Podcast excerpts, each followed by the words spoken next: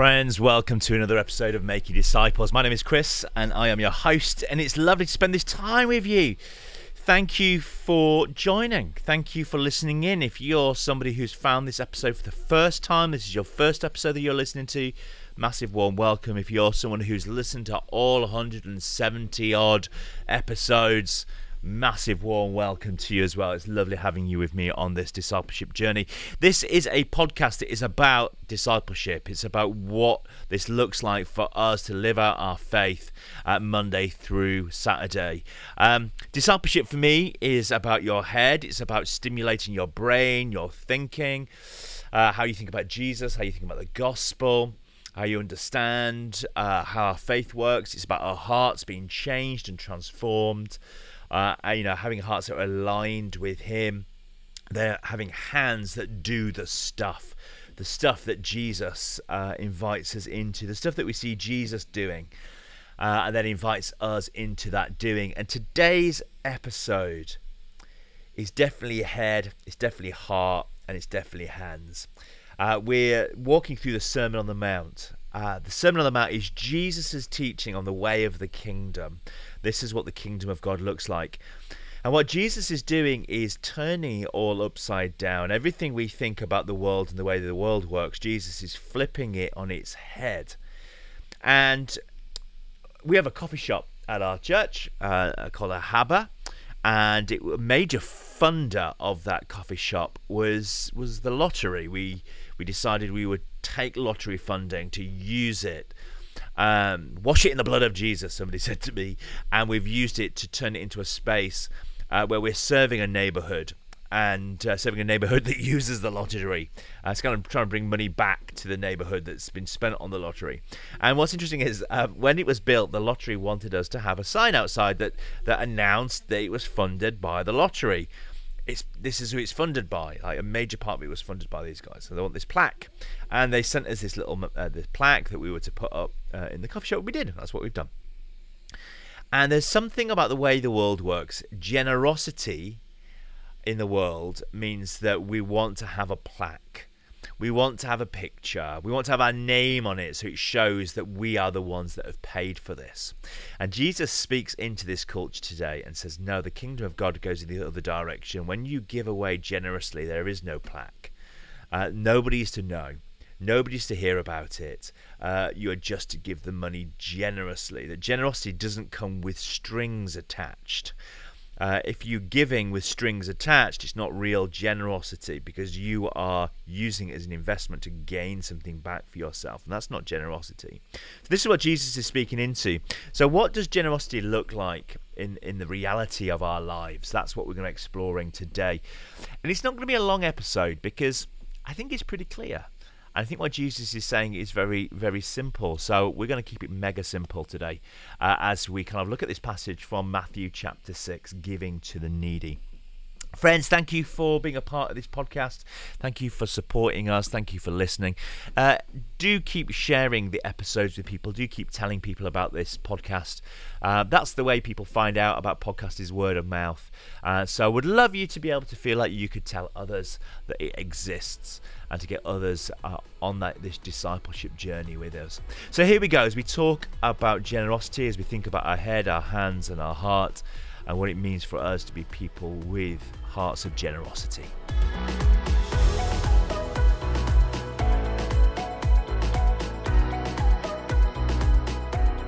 So Jesus says, give to the needy. He says this in Matthew chapter six. Be careful to not do your acts of righteousness before men, to be seen by them. If you do, you will have no reward from the Father in heaven.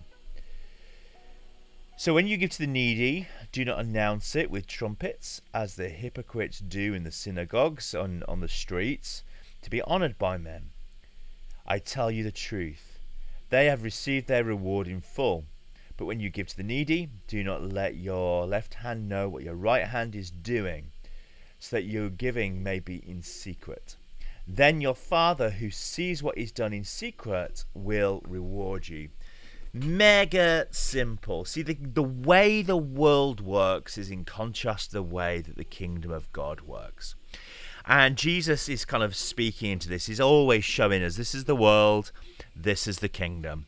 The world announces giving and generosity with trumpets and plaques and giant large charity checks. Um, we love to announce it on Twitter, Instagram, Facebook, our website. We love, and we, we masquerade this by calling it partnerships. You know, so I'm going to give you some money and I want you to put my, my logo at the bottom of your website because I want people to know that we've got a partnership with you. Uh, so it's actually about buying publicity space. That's what it's about. And, and Jesus speaks into this, doesn't he? And he, he he wants to show us the way of the kingdom. So Jesus separates out generosity because it's about your appearance, how you seem to be, and generosity that actually blesses the one that's receiving it. Uh, you know, kingdom generosity does not promote the giver, but promotes the receiver. So kingdom generosity promotes the one that's receiving the gift and not the one that is giving it. And Jesus says, those that give privately, well, you're going to receive a heaven's reward for your giving in private. And those of the, the, you that give publicly, well, you've actually received your reward already because the photograph has been taken, the news report has been given, the tweet has gone out, the Instagram post has gone out, the Facebook recognition has gone out, the plaque is already on the wall. And therefore, your reward has been received. You know, you've had the human reward. Uh, but what Jesus is inviting us into is a, a reward that is only found in heaven. It's only found in heaven. Uh, so what are the motives uh, of giving generously? Well, as you read through Scripture and as we kind of think this through, we can see that the numbers of rewards, uh, sorry, uh, genuine motives uh, for our giving. Uh, you know, a genuine motive for giving is a love of God and a love of humanity. So when you love God and you love humanity, a genuine motive is to be generous. Another genuine motive will be around compassion and empathy when your heart is broken for the situation somebody is in. So in that situation, you give generously to it because you've got empathy, that you've got compassion. Another genuine motive would be around gratitude and stewardship. You're grateful for the way that you have been blessed, and therefore you want to bless others. So out of this place of gratitude and out of this place of stewardship, using what you have well, in that place, a genuine motive is to be generous. Another reason would be justice and like a social responsibility, that you, recognizing that there is injustice and that your generosity could bring about justice for somebody else. And this sense of social responsibility, you know, I have got my part to play in this, and it's not just the government, and it's not just the local council, it's not just somebody else.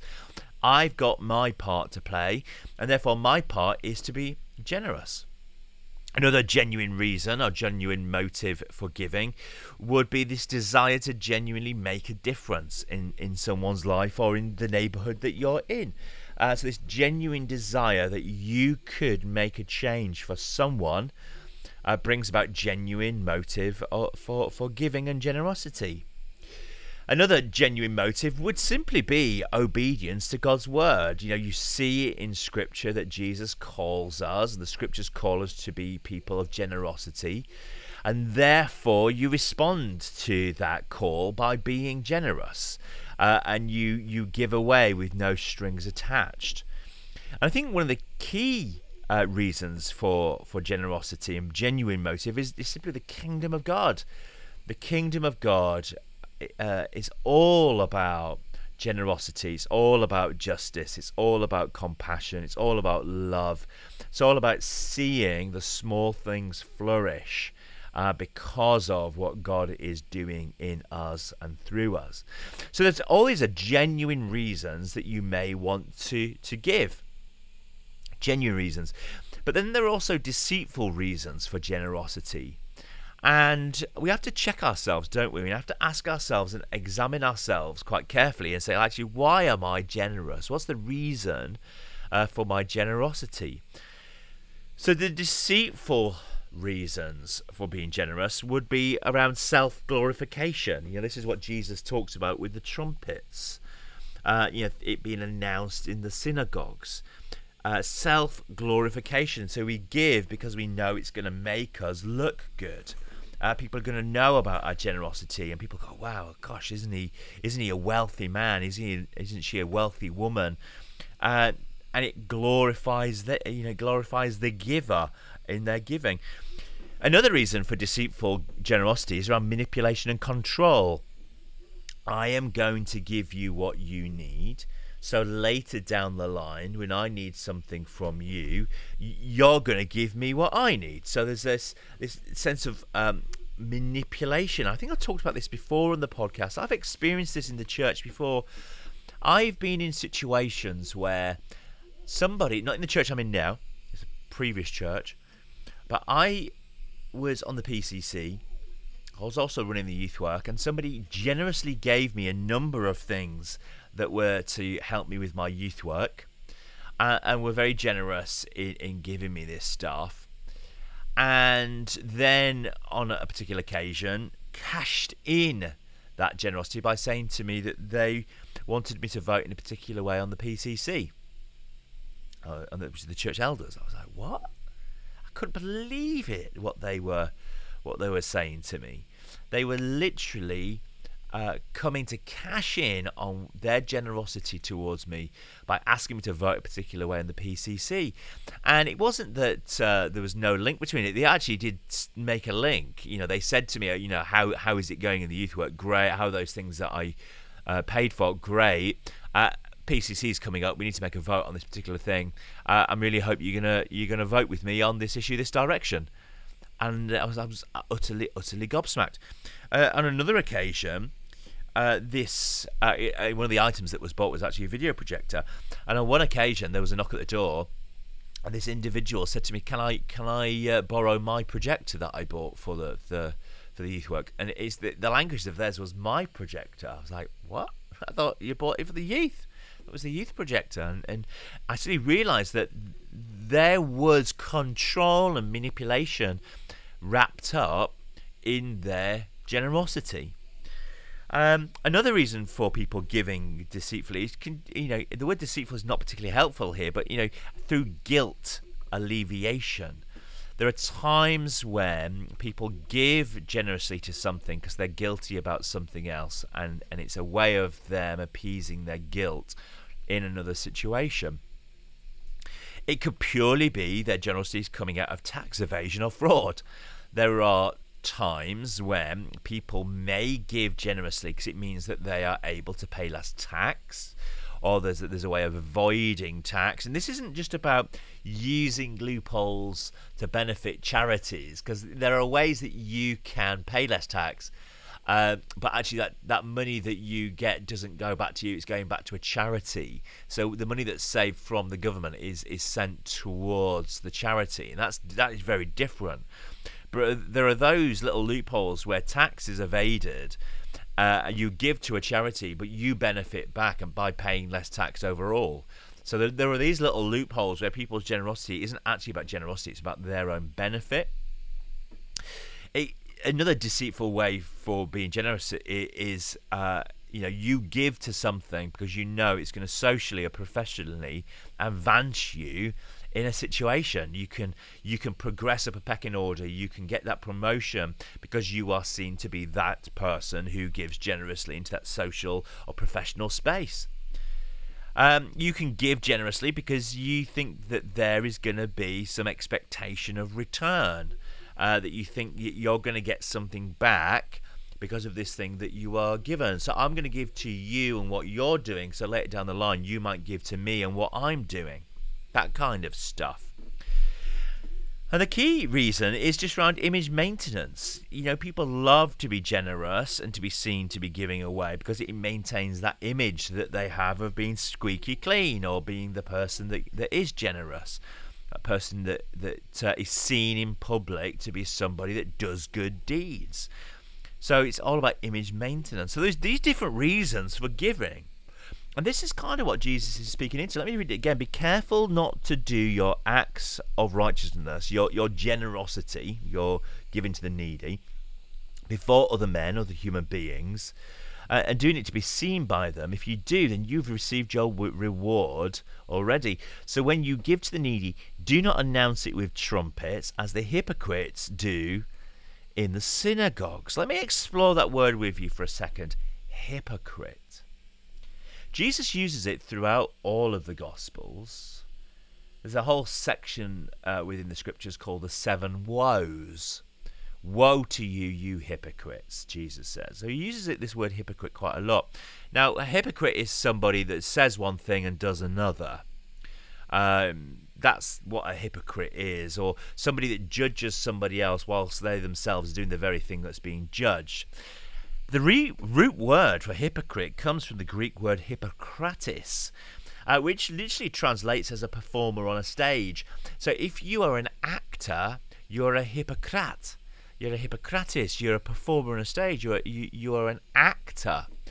So when Jesus says, so when you give to the needy, do not announce it with trumpets as the hypocrites do, you could translate it as this. So when you give to the needy, do not announce it with trumpets as the performers do.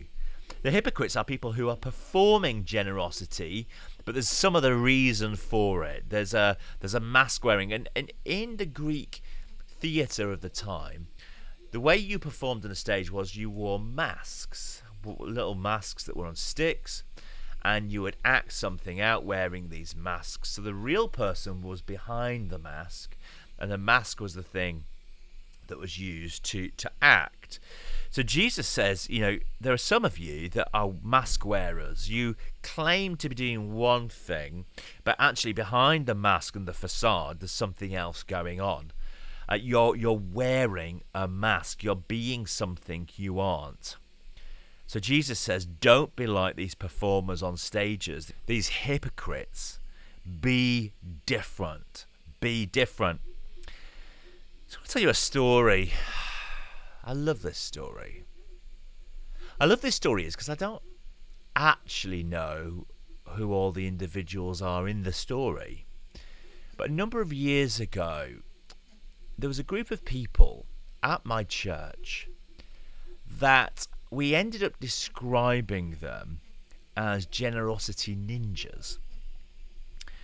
So there's one particular day our doorbell rang, and uh, we went to the door, and uh, on the doorstop was uh, an envelope, and in the envelope was a gift, and it was a financial gift for our family, and the note just simply said inside that it was for us to take our family out for dinner. And we, at the time, didn't think masses uh, about it. But, you know, we, we thought, wow, we don't know who this person is. We don't know where the generosity, you know, where this generosity is from. But thank you very much, whoever you are. And then uh, a few weeks later, uh, I heard about another member of our church whose doorbell had rang. And they'd looked out the window and they'd saw the back of somebody kind of skirting off. And when they'd gone down uh, through the door, had been put an envelope with some cash in. Uh, and this individual uh, was somebody who actually was struggling uh, financially at the time, and uh, it wasn't massively known that they were struggling financially at the time, but somebody had obviously heard this and had just put this uh, envelope with some cash through their door, and it just had their name on it, and uh, and, and that was totally it. There was nothing else. And and as time went by, I heard more and more about this kind of happening, and uh, and people were saying that um, somebody had been going, putting a little envelope of cash through their door, just their name on it, uh, uh, you know, helping people at particular times of need. And, you know, there was no kind of link. We didn't know who the person was at, at the time. And um, eventually I, I had a note f- from somebody just saying to me, look, I, you know, if you come across anybody uh, that you know is in need, just uh, leave their name in an envelope in, in the pigeonholes at church, and uh, say no more, kind of thing. And I didn't put their name on it, so I didn't know know who they are, but there was a particular situation that arose with somebody who was in need, so I put that name in an envelope in the pigeonhole, and within days later I'd heard about uh, the, the generosity that, uh, I'd, that that person had received from an unknown person. And um, and then we realised, you know, as we kind of talked to people, that um, whoever it was that was doing this uh, had started wearing a balaclava uh, so that they wouldn't get seen when they when they stuck things through the door. So this is where the, the phrase like generosity ninjas came from. Um, there's one particular time when uh, we heard that there was somebody who's had their van broken into, their tools were stolen, and uh, and a few people came to me and said, look, we really want to support this this person, but um, you know, I can't do it on my own. They're kind of, we want club together to support them, and they gave me some cash, and uh, and somebody I, I knew said, look, I'd love to take it round and just put it through their door for them, and uh, I ended up lending them a balaclava because they, they, they didn't want to be known as the person that had put it through the door, because they, you know, they'd not particularly cl- as they, they clubbed in, but they'd not kind of clubbed the most money in. It was in, you know, the smallest of all the amounts, so I ended up lending them a balaclava. And And the person goes in, into the block of, of flats. It's a maisonette, so it's just a couple of stories high. They'd gone in. Um, they'd put the, the cash through the door. They knocked on the door, put the cash through the door. And then they heard footsteps. Uh, and they looked down the stairs and realised the partner that was from this particular flat was coming up the stairs. So they kind of stepped back and gestured with their hands to go in. And this person's wearing a balaclava. And uh, the person kind of looked at them very strange, like, what what is this? Who are you? What, you know, what are you doing, kind of thing. And he steps into his flat, and, and this friend kind of bolts off down the stairs with their balaclava on. Uh, and what's super fun is they'd obviously received this uh, envelope on, uh, with some uh, with the money in, and Um, and we have another friend who goes to another church in the area, and they received a text message, text message that night from this person saying, just want to say thank you so much for your support, and this, you know, I'm going to be buying the new tools with this money, thank you very much. And they were like, well, it wasn't us. And they were like, yeah, yeah, yeah, we know it wasn't you, nudge, nudge, wink, wink. Um, so actually somebody else got the, the glory of it, which was absolutely amazing. But um, there was so there's this group of people running around of our estate with, with ma- like balaclavas on, putting cash through doors. Uh, yeah, and we call them the generosity ninjas. Uh, now, I've been able to work out who those people are, because one by one, it was actually a group of people. It wasn't one; it was a, it was a number of people. And uh, one by one, as they've moved on from the church, uh, it, it it stopped. It, it kind of the, the, this act uh, finished in that particular way. So I've been able to, I've been able to, as a church leader, leader work out who they were, but nobody else would be able to.